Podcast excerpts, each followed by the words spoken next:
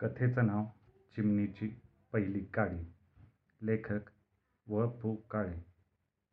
प्रस्तावना प्रकाराशी माझं कधी जमलं नाही किंवा लेखकाचे चार शब्द ह्या प्रकाराशी सुद्धा. कलावंत त्याच्या कलाकृतीत संपूर्ण उतरावा. कोणत्याही निवेदनासाठी किंवा आविष्काराच्या समर्थनासाठी तो मागं उरता कामा नये. प्रवाहात दिवा सोडतात तसं पुस्तक. तरणं बुडणं पैलतीर गाठणं हे त्या त्या पुस्तकाच्या नशिबावर सोडावं. आज मात्र कथेपलीकडे बोलावंसं वाटतंय खांदा निखळण्यापूर्वी खांद्यावरचं ओझं हलकं करावंसं वाटतंय. आता हलके हलके सामान कमी करायला हवंच आहे. चिमणीनं पहिली काडी कधी आणली हे जसं समजलं नाही त्याचप्रमाणे मी घर आणि संसार ह्या विषयाकडे जाणीवेनं कधी पाहिलं हे मलाही आठवत नाही. पण पाहिलं त्या दिवसापासून मी फार अस्वस्थ झालो आणि दिवसेंदिवस माझा हळवेपणा वाढतो आहे. मुंबईची चाळ माझ्या आयुष्यात एकोणीसशे शेहेचाळीस साली आली.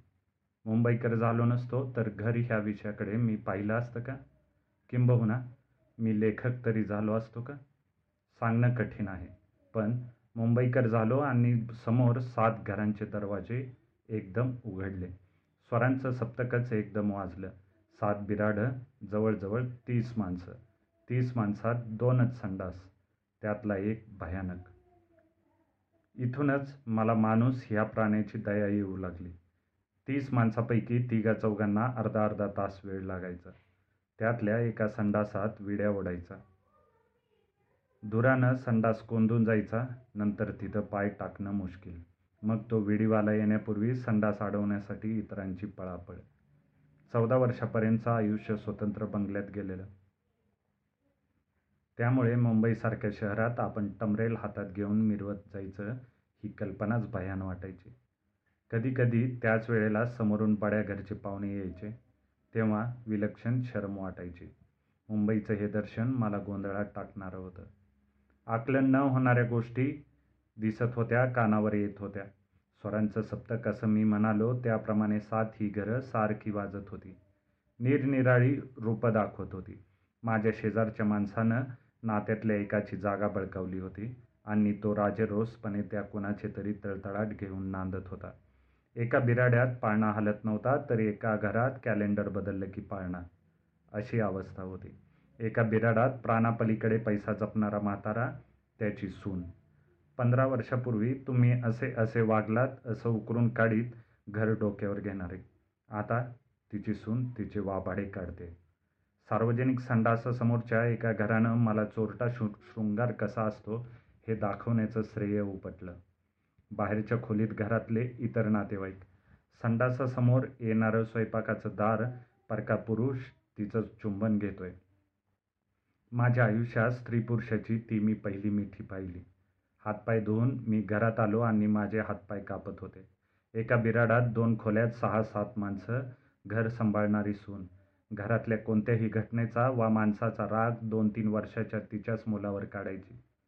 त्याला गुरासारखं बडवायची मी त्यांना सर्वांना गुरु मानलं. मला त्यातल्या प्रत्येक माणसाची कीव आली. खरा असो वा खोटा पण ह्यातल्या प्रत्येकानं मला कसला ना कसला झगडा दिला होता. प्रत्येकाला स्वतःच्या कलेप्रमाणे एक आदर्श घर उभा करायचं होतं आणि ते थोडक्यात हुकलेलं होतं. मी स्वतः विड्या पिणारा असतो तर? तर मनसोक्तप्रमाणे स्वतःच्या घरात मी पाहिजे तितका वेळ विड्या उडीत देहधर्मासाठी तीन बाय पाच ही जागा अडवली नसती काय? एखादीनं असंच एक मला धावतं चुंबन दिलं असतं तर मी नको म्हणालो असतो काय? आपले पाप पुण्याचे नीती अनितीचे इतकेच नव्हे तर माणुसकीचे अमानुषतेचे संकेत मला फार वैयक्तिक वाटत असतात.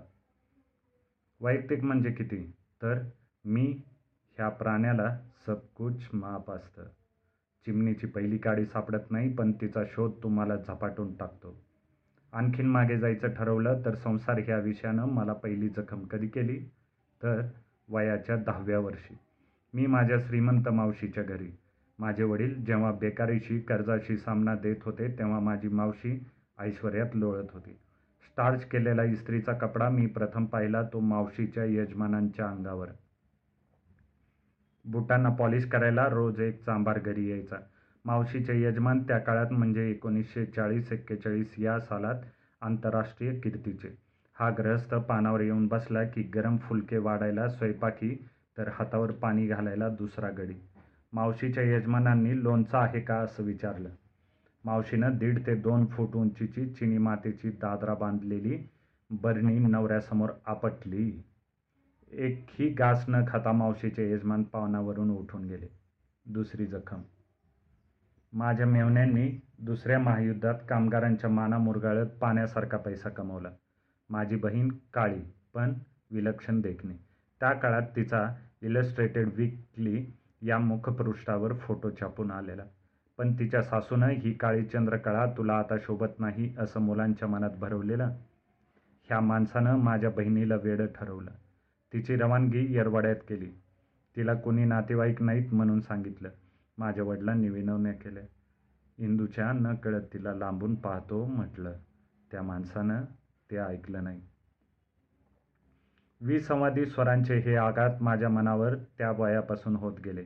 स्वरांची ताकद विलक्षण, आयुष्य पण प्रचंड. स्वर खरं तर अमरच. स्वर मनात घर करतात तर घरं स्वर शोधत राहतात. चार भिंतीत सूर प पकडण्याची घरं धडपड करतात.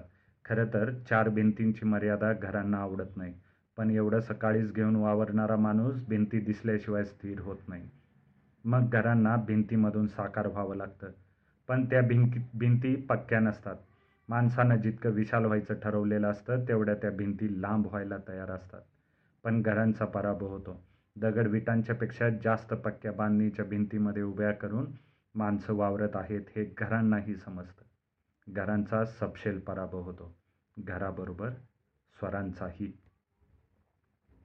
असे अनेक पराभव मी पाहत आलो आहे त्या त्या वयात मला अनेक घटनांचे अर्थ उमगले नाहीत. त्याची फक्त नोंद होत गेली. आजही जे पाहतो त्याचा अर्थबोध होतो असा दावा मुळीच नाही. आजही मी केवळ नोंदणी करणारा सामान्य कारकूनच आहे. नावावर तेहतीस पुस्तकं आहेत म्हणून मी जीवनाचा भाष्यकार नक्कीच झालेलो नाही. विनय नाही, अहंकार तर नाहीच नाही. जीवनाचा भाष्यकार होण्यासाठी जीवन समजावं लागतं. संसाराचा अर्थ गवसावा लागतो. मला निरनिराळ्या संसारांनी केवळ कोडी घातली. कोडी सोडवण्याचा प्रयत्न केला. त्याच्या कथा झाल्या. कोडी तशीच राहिली. शब्दांचा व्यापार इतकी वर्ष केला पण जिथून प्रारंभ केला तिथंच संसारानं मला पुन्हा उभं केलं. पाटी कुरकुरीत राहिली. शब्दांचा भुकेला मी. पण शब्दांचा नुसता गुंता होत गेला.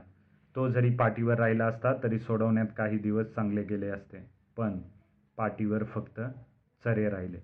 एक मनुष्यजन्म, तोही म्हणे चौऱ्याऐंशी लक्ष फेऱ्यानंतर. अर्थात मला त्याच्याशी कर्तव्य नाही. मला दिसतो तो समोरचा जिता-जागता माणूस. त्यातल्या त्यात त्याचा तारुण्याचा काळ. उत्पत्ती, स्थिती, लय. सकाळ, दुपार, संध्याकाळ. सगळा निसर्गच दादरात तालात आखलेला. बालपण, तारुण्य, वार्धक्य. जास्तीत जास्त सुखोपभोगण्याचा काळ म्हणजे तारुण्य. संततीच्या रूपानं माणसाला तारुण्यात बालपणात पुन्हा अनुभवता येतं. पण वार्धक्यात तारुण्य अनुभवता येत नाही. जाणिवा जाग्या झाल्यापासून प्रत्येकजण आतुरतेने वाट पाहतो ती तारुण्याची. तारुण्याचा काळ हा जसा जास्तीत जास्त सुखोपभोगण्याचा काळ आहे तसाच तो जास्तीत जास्त कर्तृत्व दाखवण्याचा, व्यक्तिमत्व घडवण्याचा काळ आहे. बालपण ज जसं पलावलंबी असतं तसंच वार्धक्यही. स्वतःच्या मतांचा मागोवा आणि पाठपुरावा करण्याचा अधिकार तारुण्यातच अनुभवता, उपभोगता येतो. आवडीच्या विषयाचा शिक्षणक्रम पूर्ण करण्याची बौद्धिक व आर्थिक परिस्थिती असेल तर व्यक्तिमत्व घडवण्याची एक महत्त्वाची बाजू परिपूर्ण होते. व्यवसायाचा प्रश्न सुलभ होतो. मग राहिली संसाराची बाब, म्हणजेच जोडीदार. हा जोडीदार प्रेमविवाहाच्या मार्गाने आयुष्यात येवो अथवा रीतसर दाखवून वगैरे येवो, ती निवळ सुरुवात असते. प्रवासाचा प्रारंभ असतो. शेवटी अनुकूल, प्रतिकूल वगैरे अनुभव सहवासानंच जमा होतात. विसंवाद, संवाद वा सुसंवाद हे टप्पे कालांतरानेच ठरतात. व्यक्ती, मग ती स्त्री असो वा पुरुष, तिचा कस संसारात रोजच लागतो. प्रत्येक दिवस हा नवा दिवस असतो. सुशिक्षित माणूस हा सुसंस्कारित असेलच असं नाही. पदवीचा उपयोग दरवाज्यावरच्या नावाच्या पाठीवर बारीक अक्षरात लिहिण्यापुरताच. तो दरवाजा बंद केला की ते पदवी बाहेरच राहते. चार भिंतीत ज्यांना सुसंवाद साधता येतो आनंदाचे मळे पिकवता येतात ती माणसं ह्या जगात येतानाच त्या पदव्या घेऊन येतात. त्या विद्यापीठांना नावं नसतात. पदव्या मिळवण्यासाठी त्या विद्यापीठात कसलेही प्रबंध सादर करावे लागत नाही. तिथं बुद्धीची झटापट करावी लागत नाही. मज्जातंतू शिनवण्याची गरज नसते. त्या विद्यापीठातून फक्त देड हात कलेजा आणायचा असतो. पण माणूस फक्त तेवढंच वगळून इतर गोष्टी आणतो. नांदा सौख्यभरेचा आशीर्वाद प्रत्येक जोडप्याच्या बाबतीत फलद्रूप व्हावा असली अवास्तव अपेक्षा बाळगून मी प्रत्येक जोडप्याकडे पाहत आलोय आणि सतत घायाळ होत गेलोय. वाटतं निसर्गानं जनावरापेक्षा एक फार मोठी शक्ती माणसाला दिली. ती शक्ती म्हणजे शब्द. जगातला सर्वात मोठा शोध म्हणजे शब्द. म्हणूनच मला वाटत आले की मी बोलू शकणारा माणूस या प्राण्याची कोणतीही व्यथा शब्दानं दूर व्हायलाच हवी. शब्दांच्या संवादाच्या माध्यमातून सुटू न शकणारी समस्या अस्तित्वातच नसते. फक्त संवादातील ही ताकद कोणी ओळखली नाही याचं दुःख आहे. व्याटला वाफेत जेवढी ताकद दिसली त्याच्या कितीतरी पट अधिक ताकद शब्दात आहे तोंडची वाफ असं म्हणत आपण तिची उपेक्षा केली करत आलो. अगदी असंच म्हणायचं झालं तर माणसाच्या संसाराला काय हवं असतं? मन मिळावू जोडीदार भागिले एवढी प्राप्ती पहिला नंबर काढणारा जरी नाही तरी पास होत जाणारी मुलं छोटंसं घर. नव्वद टक्के एवढ्यावर तृप्त असतात. धडाडी यश लौकिक कीर्ती परदेश कलेचा वारसा इत्यादी जास्तीच्या गोष्टी मिळाल्या तर कुणाला नकोत पण पुष्कळचे संसार यादीतल्या पहिल्याच गरजेपायी ठेचा खात आहेत. धारावीपासून पेडर रोडपर्यंत एकच प्रश्न जोडीदार कसा? ह्या पहिल्याच बाबतीत जर पत्रिका जोडल्या तर धारावीत पेडर रोड येऊ शकतो. नाहीतर पेडर रोडची पण धारावी होऊ शकते. माणसाला बळ देतं ते दुसरं माणूसच. त्या दृष्टिकोनातून किती बलवान संसार मी पाहिले. किती जोडप्यात आवडीनिवडी जुळल्या किती जणांनी जुळवून घेतल्या. तसं पाहिलं तर खरोखरच बायकोला नक्षत्र तोडून आणून त्याची वेणी नको असते माझ्या एका मैत्रिणीला हाजी आलीची मशीद आहे तिथपर्यंत त्या बांधावरून चालत जायचंय. तर नवऱ्यानं तिला येडपटात जमा केलं. जोडपं तरुण आहे तरीही गेली सात आठ वर्षे इतकी किरकोळ इच्छा ती मारीत राहिली आहे. एखाद्या दिवशी ती मैत्रिणीबरोबर गेली तर? नो प्रॉब्लेम ऑफिसातल्या एखाद्या मित्राबरोबर गेली तर? तर घरी जन गण मन. मी हे अत्यंत साधं पण खरं उदाहरण सांगितलं. ह्यापेक्षा कितीतरी पट प्रखर आकांत करणाऱ्या गरजा माणसं मारून टाकतात. चेहऱ्यावरची रेषा न हलवता. का? जित्या जागत्या माणसाची ही अशी परवड का? ह्या सर्व मारलेल्या इच्छा कोणत्या व्याधीचं रूप घेऊन म्हातारपणी प्रकट होतील हे कोणता सायकॅट्रिस्ट सांगू शकेल? माझ्या घरातलंच उदाहरण सांगतो. माझे वडील राजक राजकमलचे आर्ट डायरेक्टर पण पगार किती? साडेतीनशे रुपये. नोकरी सांभाळून त्यांनी मध्यरात्रीपर्यंत जागून ललित कलादर्श नाटक कंपनीचं नैफत्य सांभाळलं. त्या कामाचं त्यांना काय मिळालं? तर शंभराव्या दोनशेव्या प्रयोगांना पेंढारकरांनी घातलेले हार आणि प्रेक्षकांनी पडद्याला दिलेल्या टाळ्या. वयाच्या पंच्याऐंशीव्या वर्षी मेंदूला अपुरा रक्तपुरवठा होऊ लागला तेव्हा त्यांना भास व्हायला लागले. ते स्वतःशी बोलायचे आणि आम्हाला सांगायचे वारंवार काय तर राजकमल किंवा ललित कलादर्शन पाच हजार रुपये पगारावर मला बोलवलंय मी चाललो. एकदम उठायचे आणि चालायला लागायचे. अपुऱ्या पगाराचं प्राप्तीचं शल्य त्यांना किती होतं हे त्यांच्या वयाच्या पंच्याऐंशीव्या वर्षी आम्हाला समजलं. काही काही घरातून आज तू जमलीस किंवा आज तुम्ही दमलात एवढे तीन शब्द ऐकल्याबरोबर काट टाकून नव्या उमेदीनं उभी राहू शकतील अशी माणसं मला माहीत आहेत. पण संजीवनी देणारी ही शब्द उभ्या आयुष्यात त्यांना हव्या त्या माणसाकडून मिळाले नाहीत. असं का? अनेक संसार पाहिले त्यातले कितीतरी शब्दाला महाग झालेले. शब्दासारखी अगदी छोटी गरज तिचेच वांदे. रेशनिंग पण नव्हे तर चक्क दुष्काळ. मग ह्यापेक्षा एखादी फार वैयक्तिक मोठी प्रखर गरज असेल तर? बरं स्पष्टच बोलायचं झालं तर तारुण्यात पुरुषाची घरातल्या व्यक्तीकडून कोणती अपेक्षा असणार? मित्रांसाठी जीवाचं रान करणारा माझा एक दोस्त आहे. अनेक वर्ष नाटक करता करता अकस्मात एके दिवशी त्यानं त्याचं दुःख ऐकवलं. शरीर सुखात बायकोकडून साथ मिळत नाही. हे दुःख. मी त्याला विचारलं वहिनींना विश्वासात घेऊन एकदा बोललास तर? उपयोग नाही. मी त्याचा संसार जरा जवळून पाहायचं ठरवलं. तर काय? जेमतेम पाचशे चौरस फूट जागेचा फ्लॅट. तेवढ्या जागेत मित्राचे वयातीत आई वडील मित्राचा भाऊ त्याची बायको भावाची तीन मुलं स्वतः तो मित्र त्याची बायको आणि मित्राचा एक मुलगा. पाचशे चौरस फुटात दहा माणसं. म्हाताऱ्या आईचं कडक सोवळं ओवळं. रोज सोवळ्याने संसार. भावाची बायको नोकरी करते त्यामुळे सासूच्या ताब्यात दिवसभर आमच्या मित्राची बायको असते. घरातली मुलं त्यांची जेवणखाणी शाळा अभ्यास ही सगळी जबाबदारी मित्राच्या बायकोची. पाचशे चौरस फूट जागेतला संडास बाथरूम आणि स्वयंपाकघर हा विभाग सोडला तर रात्री झोपण्यासाठी दोनच खोल्या वाट्याला येतात. वार्धक्यामुळे वडील रात्र रात्र जागे असतात. आता ह्या कुटुंबातल्या माणसांना हवी ती प्रायव्हसी मिळत असेल का? सासूच्या हाताखाली पाच पहाटे पाचपासून राबणाऱ्या मित्राच्या बायकोला मित्राच्या अपेक्षेप्रमाणे अभिसारिका व्हायला जमत असेल का? एकाच छोट्या बेडरूममध्ये कपड्यांची कपाटे ठेवून उरणाऱ्या जागेत सात आठ वर्षांचा मुलगा हाताच्या अंतरावर झोपलेला असताना शृंगार फुलणं कसं शक्य आहे? मित्राची बायको माझ्या बायकोला सांगत होती. मला बेडरूमचा दरवाजा लावायची आणि अपरात्री उघडायची शरमच वाटते. मामांजी रात्रभर जागे असतात आणि टॉयलेट सगळ्यांना कॉमन आहे. मध्येच लावलेला दरवाजा उघडला की जाहिरातच वाटते केल्यासारखी. सगळी विटंबना. तुम्ही तुमच्या मिस्टरांना सांगत का नाहीत सगळं? काय सांगणार?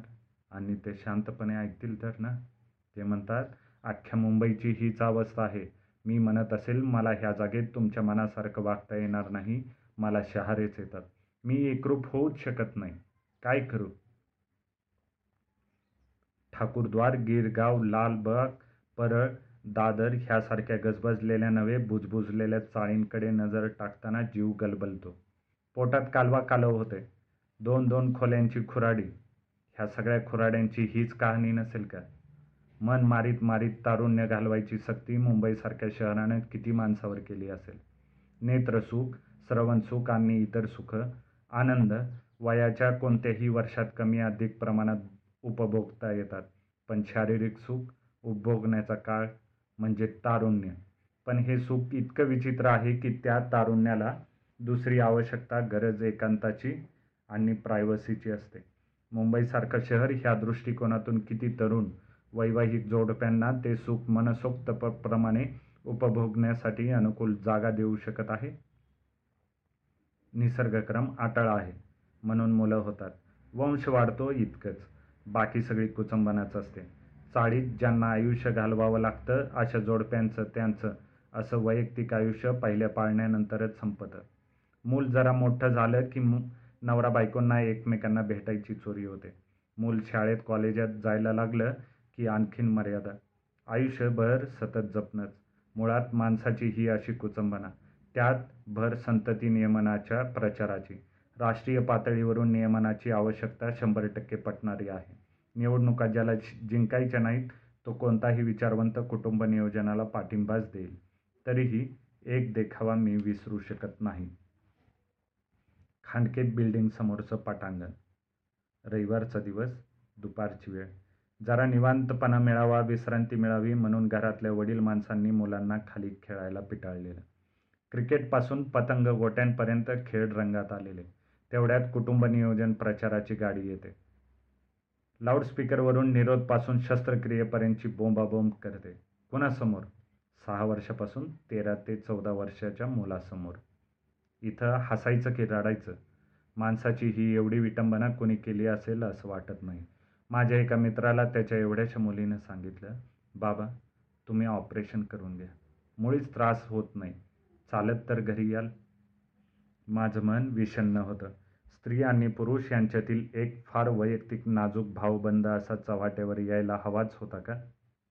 दोन दोन खोल्यांच्या संसारात आई बाप मुलगा मुलगी नवरा बायको ह्यापैकी कुणालाच त्या त्या वयाला हवं असलेलं स्वातंत्र्य मिळत नाही.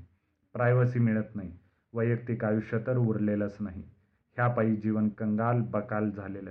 त्यात गल्लोगल्ली हा प्रचार. माणूस माणसात असून एकटा पडल्यास नवल काय? सरकारनं त्यांच्या एका फार वैयक्तिक सुखाची जाहिरात केली. ते सुख मुळातच त्याला पारखं झालेलं. मग माणसाने कुठे पाहावं? राजकारणाचा विचार करावा तर तिथं स्वार्थाशिवाय दुसरं दर्शन नाही. नाट्य चित्रपट साहित्याकडे पाहावं तरी काय? जसं जीवन तशी कला. जीवनातला बकालीपणा तिथंही उरलेला. सेक्स आणि व्हायोलन्स शिवाय बात नाही. शोलेसारखा चित्रपट पाच पाच वर्ष चालतो. रस्तोरस्ती स्त्री देहाचं रस्तोरस्ती स्त्री देहाचं राजेरास प्रदर्शन करणारी पोस्टर्स दिसतात. सुविद्य समजली जाणारी स्त्री किंवा अशा स्त्रियांचे एकही महिला मंडळ असल्या गोष्टींचा परामर्श घेत नाही. बायकाच बायकांची विटंबना पाहायला प्रथम धावतात. किंवा चालणारी विटंबना सहन करतात. शोले किंवा तत्सम चित्रपटातलं क्रूर कौर्य बायका पुन्हा पुन्हा कसं पाहू शकतात? कॅबरे कशासाठी? बलात्काराचे एवढे खटले का चालतात? दारू एवढी का खपते? बुवाबाजीला नव्यानं मार्केट कसं मिळतं? एखाद्या बुवाच्या मठात सर्रास लपडी चालतात म्हटल्यावर ते मठ बायकांशिवाय ओस पडायला हवेत. अजून तरी दोन पुरुषांचा लफडा असू शकत नाही पण शोले जसा चालतो तसेच मठही चालतात. बायका दोन्हीकडे धावतात. हे सगळं पाहिलं की वाटतं माणसाला त्याचं काहीतरी हरवल्यासारखं वाटतंय. त्याला काय हवंय? त्याला आणि त्याच्या बायकोला नोकरी हवंय. उपनगरात लांब का होईना पण छोटा फ्लॅट आहे. हप्त्यांचा हिशेब जमलाय मुलांना सांभाळायला बाई येते. तिची काहीतरी भानगड आहे पण तसं चालायचंच भिंती तोल आहे पण हल्ली सगळ्याच बांधकामाची हीच रड आहे. स्लॅबमधून पाणी येतं. ऊन येत नाही तोवर ठीक आहे.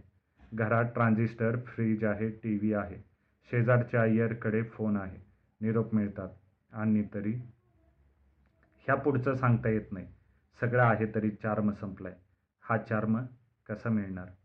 कलेचा कोणता ना कोणता वारसा व देणगी मिळालेला माणूस थोडं वेगळं आणि उत्कृष्ट आयुष्य जगू शकतो. जास्त काळ टवटवीत राहू शकतो. सामान्यांनी काय करायचं? तरीही त्यांचं कौतुक करायला हवं. ती आपला जीव रमवण्याचा प्रयत्न करतात चार्म टिकवतात गर्दीनं ठेस भरलेल्या गाडीत त्यांची रमी रंगते. प्रवासातल्या प्रवासात त्यांनी भजनी मंडळं पण स्थापन होतात. हेड क्लार्कला टरकणारी मंडळी गणपती उत्सवातून नाटकातले धैर्यधर होतात. त्यांच्या सहली निघतात ती लॉटरीची तिकीटं घेतात. न चुकता ऑफिस आवर्समध्ये पिकेट रोडच्या मारुतीलाही भेटून येतात. आणि एक कप चहाच्या पैजेवरही खुश होतात.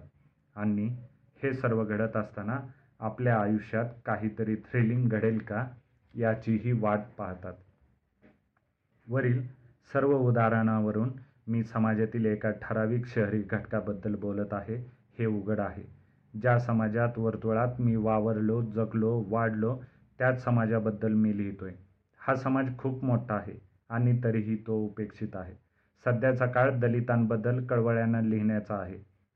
त्यांच्या समस्याबद्दल टाहू फोडणारं लेखन हे प्रत्येकारी मानवी मनाचा वेध घेणारं गाभ्यातल्या दुःखाला हात घालणारं वगैरे आहे. त्याबद्दल माझा मुळीच दावा नाही. आकस तर नाहीच नाही. प्रत्येक लेखक थोड्या अधिक प्रमाणात समकालीनांसाठीच लिहितो. त्याप्रमाणे माझं लेखन ही जे भावलं भावलं तेवढ्यापुरतंच आहे. त्याला मर्यादा आहेत. हे कोण नाकारतो? पण मर्यादा आहेत म्हणून ज्या वर्गाच्या काही समस्याच नाहीत काय? आज ह्या वर्गाला डोक्यावर छप्पर मिळवता मिळवता जीव घाण ठेवायची पाळी आली आहे. जीवन जास्तीत जास्त असुरक्षित होत चाललेलं आहे. तरी हा वर्ग आज उभा आहे. असेच छोटे मोठे आनंद मिळवीत तो जगतोय. थ्रिल निर्माण करण्याचा प्रयत्न करतोय. बरं. थ्रिल थ्रिल म्हणजे नक्की तरी काय? दारू हा काही प्रकार थ्रिलिंग राहिलेला नाही. बहुसंख्य मध्यमवर्गीय माणसं फार झपाट्यानं तिकडं वळली आहेत. दारू म्हटलं रे म्हटलं की सिंधू तोड ते मंगळसूत्र.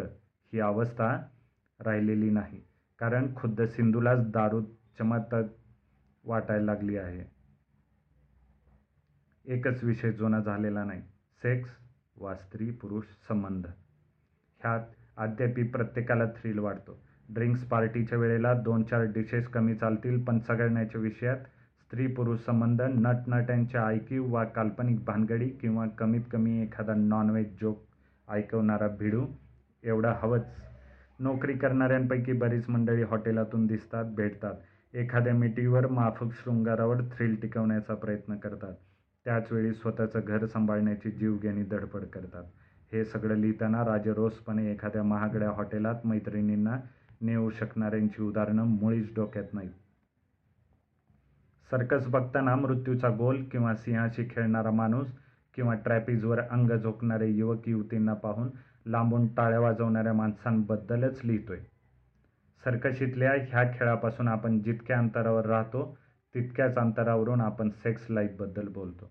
तारुण्याच्या काळातील ह्या महत्त्वाच्या गरजेवरही आपण त्या समस्येला कडकडून भिडून संवादानं ती समस्या सौम्य करू इच्छित नाही. आज गेली सतरा अठरा वर्ष मी लेखन करतो आहे. अनेकांचे संसार पाहत आलो आहे. अनेकांना बोलतं करण्याचा प्रयत्न केला आहे. सेक्स लाईफबद्दल चर्चा केलेली आहे. स्पष्ट सांगायला संकोच वाटतो पण तो आलेला अनुभव असल्यानं सांगणं जरुरीचं वाटतं. कोणत्या ना कोणत्या स्वरूपाची नाराजी व्यक्त करणारी कुटुंब जास्त आहेत कित्येकांच्या कहाण्या ऐकल्यावर मला प्रकर्षानं वाटत आलंय दोघं स्वतंत्रपणे इतकं छान बोलू शकतात. मग एकमेकांशी जाणीवेनं का बोलत नाहीत? शब्दांच्या मध्ये काय उभं राहतं? अहंकार की आणखी काही? कथाकथनाच्या वेळी हाच अनुभव येतो. सूचक शृंगाराकडे झुकणाऱ्या कथा मी जेव्हा संमिश्र समाजासमोर मांडत आलो आहे त्या त्यावेळी दोन्ही समाजाच्या व्यक्त अव्यक्त प्रतिक्रिया डोळसपणे टिपल्या आहेत. आणि हेही लक्षात आलं आहे की जागेची टंचाई असल्यामुळे पती पत्नीमध्ये संवाद होत नाही अशी परिस्थिती नाही. पती पत्नीच्या वैयक्तिक नात्याबद्दल कुठंच मनापासून संवाद घडत नाही.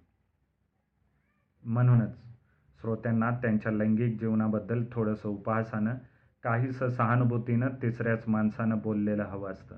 वास्तविक सेक्स हा विषय दोघांचाच असल्यानं पती पत्नीनं मनापासून एकमेकांशी बोलणं जरुरीचं आहे. तीच दोघं तो प्रॉब्लेम सोडवू शकतात. पण त्यासाठी स्वतःच्या भावना जरी मेल्या असल्या तरी जोडीदाराच्या भावनेची कदर असावी लागते. एका कुटुंबातल्या बायकोने विचारलं तुमचं वय किती? तुम्हाला अजून इच्छा होतेच किती? हे सांगत असताना त्या मित्राचा की झालेला केविलवाना चेहरा मी विसरू शकत नाही. नात्यातल्या एका माणसानं निराळाच मार्ग शोधलाय. बायकोची नाराजी आणि उदासीनता त्याला नवीन राहिलेली नाही. त्याला जेव्हा असह्य होतं तेव्हा तो बेदम दारू पितो. बेदम म्हणजे झोप लागेपर्यंत. ह्याच्या अगदी विरुद्ध हकीकत दुसऱ्या संसारातली आहे. त्या संसारातल्या पुरुषानं सांगितलं बायको पूर्वीसारखं देत नव्हती आणि माझ्यात निवृत्ती येत नव्हती. रोज भांडणं. एके दिवशी आम्ही चर्चा केली चौपाटीवर जाऊन. तेव्हापासून नो प्रॉब्लेम काय बोललात? शनिवार ठरवला मध्ये सणक आली तरी मी डिमांड करायची नाही. आणि शनिवारी तिनं मला वाट पाहायला लावायची नाही. अटी घालायच्या नाहीत. शिंची ह्या विषयावरून रोजची तकतक नको. श्रोत्यांनी आकाशवाणीवर पाऊस पत्रांचा पाऊस पाडायचा. मग आकाशवाणीनं श्रोत्यांना आवडणारा कार्यक्रम आठवड्यातून एकदा करायचा. ह्यासारखं काहीतरी. सगळं ऐकून मला हुंदका आला पण तरी बरं वाटलं. इथं जोडीदाराबद्दल अपार माया होती. त्याच्या गरजेची किंवा वेडाची सखोल जाणीव होती. आणि संवादानं भिंती कोसळतात ह्यावर श्रद्धा होती. बोलू शकणाऱ्या किती संसारांनी हा तोल सांभाळला आहे? ज्याला संवाद साधला त्याला संसार साधला. नेटक्या संसाराची गुरुकिल्लीच गवसली. ज्यांना शब्दातली शक्ती समजली नाही त्यांचं काय? त्यांच्या कहाण्या कारुण्याने भरलेल्या आहेत. ओनरशिप फ्लॅटमध्ये राहणारं एक कुटुंब. नवरा ऑफिसर पण वेळ प्रसंगी तो बायकोला मारतो चावतोही. अरे असे संसार पाहिले की माझी झोप उडते. इतकंच नव्हे तर स्वतःच्या आयुष्यातल्या काही गोष्टी आठवल्या तरी मी रात्र रात्र जागा राहतो. सुहास लहानपणी खूप हट्टी होता. त्याला मी एक दोनदा बेदम मारला आहे. पण आज मला जेव्हा ते प्रसंग आठवतात मार खातानाचा सुहासचा चेहरा आठवतो तेव्हा मी गलबलून जातो. इतका की भीती वाटते. माझ्या वार्धक्यात माझ्या मेंदूवर ह्याच घटनेचा परिणाम होईल का? मी त्या विचारांनी वेडा होईन का? शब्दांवर संवादावर प्रेम करणारा मी. पण सुहास जेव्हा एवढासा होता तेव्हा त्याला समजतील असे शब्द माझ्याजवळ नव्हते. शब्द म्हणा किंवा विवेक म्हणा मी त्याच्याजवळ पोचलो नाही एवढं नक्की. फार कशाला? आजही विचार करतो की त्याच्या माझ्यामधलं अंतर मी कापलेलं आहे का? आपल्या रक्तामासाच्या मुलाचं आज आपल्याबद्दल खरं खरं मत काय आहे? त्यांच्या मनात स्वतःच्या आईबापाबद्दल काय इमेज आहे ह्याचा ठाम पत्ता लागेल काय? स्वतःच्या वै वैवाहिक जीवनाचा प्रश्न सोडवताना किंवा त्यासाठी जोडीदार निवडताना किती मुलं आणि मुलीसुद्धा आपलं प्र मतं प्रामाणिकपणे घरी मांडत असतील? स्वतःची समस्या सोडवण्यासाठी मुलं खुद्द जन्मदात्या आई वडिलांशी डावपेचाने वागत तर नसतील का? त्यांची बदनामी करत नसतीलच कशावरून? विश्वासानं प्रेमानं जग जिंकायला निघालेल्या वा जगाशी संवाद साधणाऱ्या माणसाच्या पदरात त्याला हवं असतं ते दान पडत असेल का? मन शंकाकुल आहे. माणसाला काय हवंय ते आजही कळत नाही. त्याला काय जोडायचं काय तोडायचं हे उमजलेलं दिसत नाही. मान अपमानाचे तेच पारंपरिक तिडे आजही पडतायत हुंडा मानपान देवाणघेवाणीचे सावकारी पाश आजही अनेक कुटुंबाभोवती पडतायत घरं उभा करता करताच कोसळत आहेत. म्हणूनच वाटतं माणसाची सर्वात मोठी शोकांतिका कोणती समजायची? घरात पाळणा हालत नाही ही? पाळणा हलून ही आंधळी मुकी किंवा मेंदूने जड झालेली संतती होणं ही? लग्न जमणारी एखादी बहीण असणं ही? अर्धांगवायूनं वर्षानुवर्ष खितपत पडलेला एखादा नातेवाईक ही? की अपघातानं कुटुंबातली सर्वात जवळची व्यक्ती दुरावणं ही? शोकांतिका समजायची? जसे गोवर्धन तर अनेक कुटुंबांनी उचलले आहेत. माझ्या मते सर्वात मोठी शोकांतिका माणूस माणसापर्यंत पोचत नाही ही आहे. कुठे नवरा बायकोपर्यंत तर आईबाप मुलापर्यंत तर जाऊ दे. एकदा शब्दापर्यंत आपण पोहोचू शकत नाही म्हटल्यावर इतर यादी कशाला? चंद्र शुक्रापर्यंतचं अंतर तोडणारा माणूस शब्दापर्यंतचं अंतर तोडू शकत नाही. कारण अहंकाराचं कवच फोडणारं यान सापडणं अशक्य आहे. ह्या संग्रहातल्या कथा कोणतेही पुनर्संस्कार न करता प्रकाशित होत आहेत. त्या काळात त्या त्या वयानुसार कुवतीनुसार जे लिहिलं ते तसंच समोर ठेवलं आहे आविष्कार बदलणं अपरिहार्य आहे. आशय मात्र तोच आहे. यश मिळत गेलं लोकप्रियता मिळत गेली. आणि म्हणूनच प्रत्येक लेखकाच्या वाट्याला जो भोग येतो त्यातून माझी पण सुटका नाही. तो भोग म्हणजे वाचकांचा हे कुणावरून लिहिलं ह्यासारखा प्रश्न. काय सांगणार? कसं सांगणार? कधी कधी सांगावंसं वाटतं जे प्रत्यक्ष बघतो अनुभवतो ते तसंच्या तसं लिहिता येत नाही. हे दुःख आहे. कारण वाचकांचा विश्वास बसणार नाही एवढं सत्य थरकाप उडवणारं असतं. ते तुम्ही कधी पाहिलं कुठे? कसं? ह्यातलं काहीही सांगता येत नाही. हल्ली आपण कोणत्याही डॉक्टरकडे गेलो की त्यांना आपला संपूर्ण इतिहास हवा असतो. त्यांच्या अनेक प्रश्नापैकी एक प्रश्न असतो. लहानपणी कधी पडला वगैरे होतात का? आता मूल कोणते? मूल पडल्या झडल्याशिवाय लहानाचं मोठं होतं. डॉक्टर म्हणतात हे खूप लहानपणचं आता ह्या वयात पुन्हा वर आलेलं आहे. असं जर असेल तर वयाच्या सहाव्या महिन्यापासून मी कमी संसार पाहिले असतील का? चिमणीची पहिली काडी अजूनही सापडलेली नाही आणि म्हणूनच शब्द दुरावलेल्या संसाराचं माझं दुःख संपणार नाही. मला हेही माहीत आहे की माणसं लगेच घर सोडित नाहीत घटस्फोट घेत नाहीत. एकुलतं एक मानवी आयुष्य तसंच एकत्र काढतात. कस्तुरी मृगाला कस्तुरी सापडत नाही तर माणसाला शब्द. तरीही जगात चांगली माणसं जास्त आहेत. त्यांनी फक्त एकमेकांशी चांगलं व्हायचंयच संसार हे म्हणूनच मला कोडं राहिले. अजून खूप दिवस हा संसार मला कथा पुरवीत राहील पण शब्द निसटतील. पाठीवरचे चरे वाढत जातील. असाच एक चरा घेऊन माझा व जगाचा संवाद एके दिवशी तुटणार आहे. याची व्यथा व्यथा आहे भीती पण आहे. व पु काळे.